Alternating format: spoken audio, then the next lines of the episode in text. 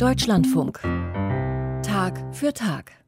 In Halberstadt in Sachsen-Anhalt gab es einst eine blühende jüdische Kultur. Vom 18. Jahrhundert an zählte die jüdische Gemeinde in der Stadt zu den bedeutendsten in Mitteleuropa.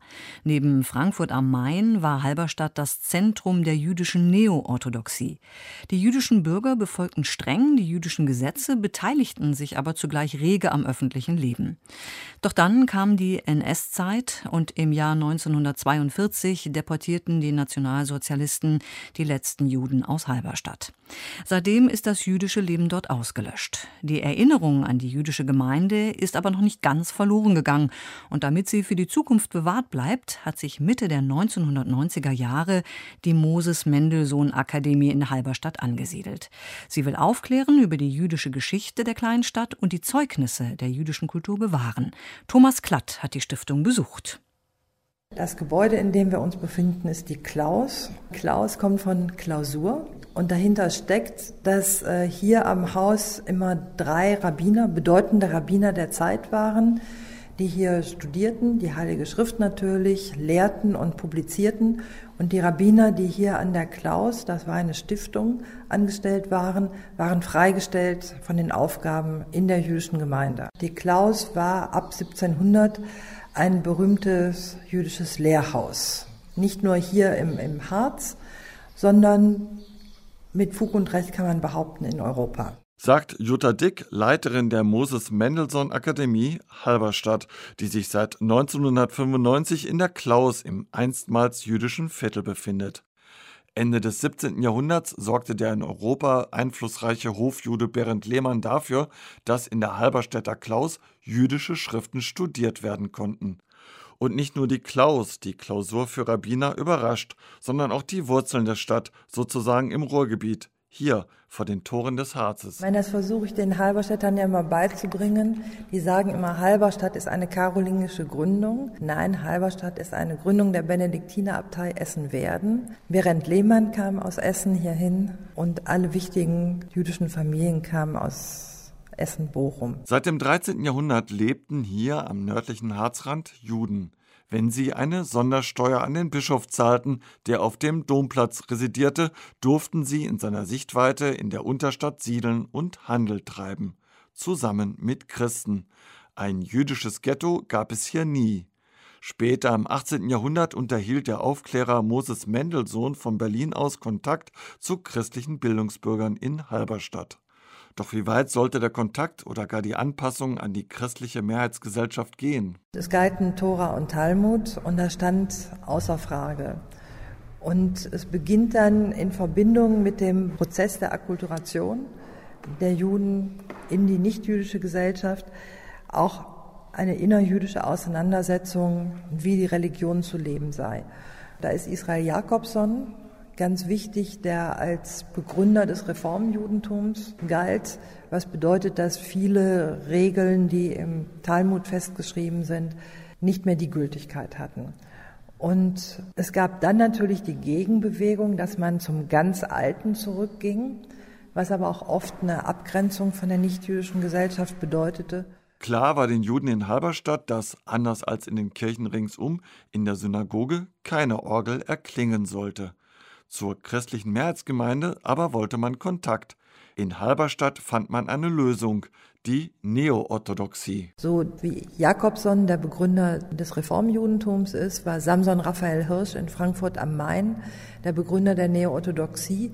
Und da können wir auch feststellen, dass immer enge Beziehungen zwischen Halberstadt und Frankfurt am Main waren, also auch durch Eheschließungen und so weiter und so fort. Und hier in Halberstadt war so der Sonderweg. Man blieb innerreligiös bei dem Alten, hielt sich streng daran und grenzte sich aber nicht von der nichtjüdischen Gesellschaft ab. Und diese Geschichte kann man hier eben wunderbar erzählen, weil dann bis ins 20. Jahrhundert hinein die neoorthodoxen Bürger der Stadt ganz aktiv waren bei Förderung des Theaters, Entstehen des Museums, Bibliothek, sogar Sportplatz. Die relativ glückliche Phase des Handels und des Wohlstandes war mit Beginn des Nationalsozialismus zu Ende. Nach dem Novemberpogrom wurde die einstmals stolze Barocksynagoge Stein für Stein abgetragen. Ja, es ist einfach verwertet verkauft worden. Also an wen das verkauft worden ist, kann man nicht sagen. Das Interessante ist eigentlich noch, was ist mit den Kerzenleuchtern? Was ist mit diesen ganzen Schmucksachen aus Messing und Kupfer passiert? Auf dem Kunstmarkt jedenfalls nicht. Ist es im Privathaushalte, aber sicherlich nicht bei Halberstädter. Also kann man mit hoher Wahrscheinlichkeit sagen, bei Halberstädter ist es nicht. Sagt Aletta Jeckel, die Rundgänge Rundgänge durch das jüdische Viertel Halberstadt anbietet. Heute erinnern nur noch Grundrisse an die ehemalige Synagoge. Anderes aber ist bis heute erhalten. Und dieses Mikwenhaus, das ist das Gemeindebad. Wenn wir dann in der Zeit des Nationalsozialisten sind, da wurde es den Juden verboten, im städtischen Bad zu baden und dann kam man halt eben hier hin. Also hat da auch da eine andere Funktion nochmal mit übernommen sozusagen. Also die Mikro ist zum Glück erhalten. Das Grundwasserspiegel sinkt, ist leider nicht mehr ganz gefüllt, nur die unterste Stufe noch. Da sieht man auch die Klimaveränderung letztendlich. Ne? Also ja, es ist ja lebendiges Wasser, was direkt gespeist wird aus dem Grundwasser. Und das Grundwasser ist, hat nicht mehr den Niveau, wie es mal hatte. In einem Café im jüdischen Viertel hängen Porträts von Nachkommen einstiger Halberstädter Juden. Bis heute besuchen sie Halberstadt und erzählen ihre Familiengeschichte, etwa zum Tag des offenen Denkmals im September. Dann findet auch nach niederländischem Vorbild die Aktion Offene jüdische Häuser statt. Das sind die Plakate offene jüdische Häuser. Wir nehmen dann sozusagen das Einwohnerbuch und mit dieses Einwohnerbuch können wir natürlich auch nachvollziehen, wer hat wo gewohnt. Diese sind so gemacht worden, dass die einmal nach Straße, nach Namen oder auch nach Berufe, also relativ gut zu finden sind. Und so können wir dann feststellen, dass auf dem Domplatz 7, also in dieses Haus, wo jetzt die SPD ist, die Familie Goldschmidt ansässig war. Auch immer mit Beruf Kaufmann im Tuchversandgeschäft oder halt ein Brauereivertreter. Und so findet man hier durch ganz Halberstadt halt eben solche Plakate wieder, wo halt jemand gewohnt hat. Noch nach Monaten hängen die Plakate an den Häusern, in denen einst Juden in Halberstadt wohnten und sie sind nicht beschmiert. Anfangs war das sehr skeptisch, dass man auch sagte, nee, das möchte ich nicht, dass es aufgehängt wird. Mittlerweile sieht man auch, dass viele Plakate lange hängen bleiben. Also die SPD natürlich ganz logisch. Also Halberstadt war nicht nur eine neoorthodoxe Gemeinde, aber auch ein ja, sozialistische aktive Gemeinde. Also die SPD passt da sehr gut zu in dem Falle, dass wir das äh, hier auch hängen haben.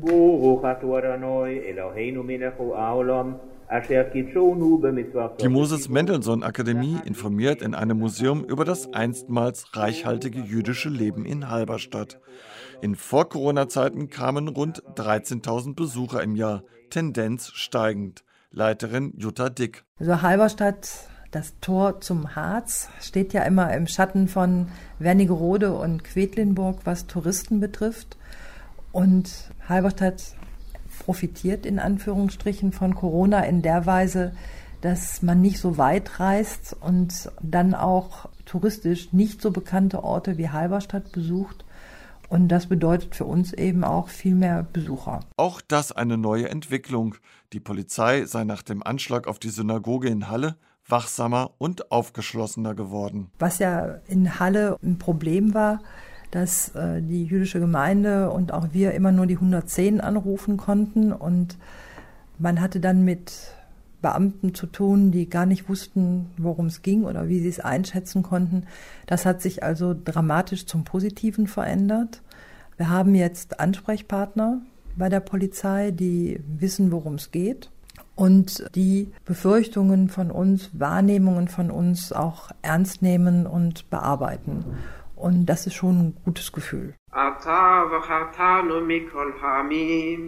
אהבת אותנו ורצית בנו ורוממתנו מכל הלשונות וקידשתנו במצוותיך וקרבתנו מלכנו לעבודתך ושמך הגדול והקדוש Jüdische Geschichte in Halberstadt in Sachsen-Anhalt. Thomas Glatt hat die Stadt und die Moses Mendelssohn Akademie besucht.